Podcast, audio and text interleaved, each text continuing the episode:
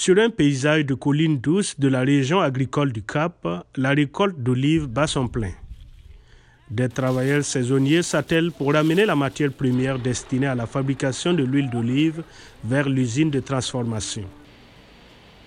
L'huile d'olive n'était pas très consommée en Afrique du Sud auparavant, mais aujourd'hui, elle fait partie des huiles les plus prisées du pays.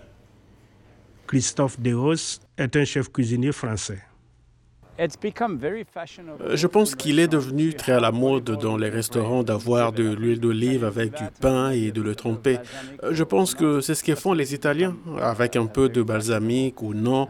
Euh, c'est vraiment devenu très à la mode et c'est délicieux. Vous pouvez en verser sur du fromage de chèvre frais en été lorsque c'est la saison.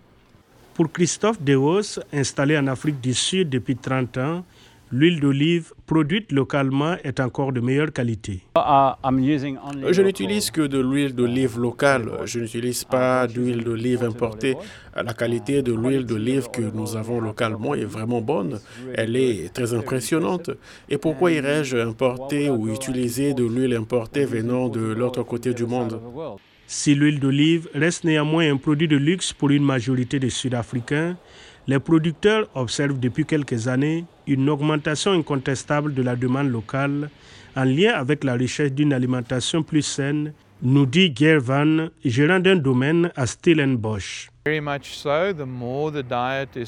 Effectivement, plus le régime alimentaire évolue vers une alimentation plus saine, plus les gens préfèrent les huiles de fruits aux huiles de graines. Un mode de vie plus sain augmente donc la demande d'huile d'olive extra vierge et d'olive les olives noires Kalamata, les olives de table à déguster en collation.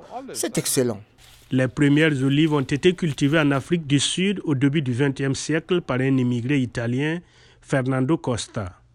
Aujourd'hui, plusieurs hectares sont destinés à la production d'olives dans le pays, ce qui contribue à la lutte contre le chômage avec l'emploi des travailleurs saisonniers.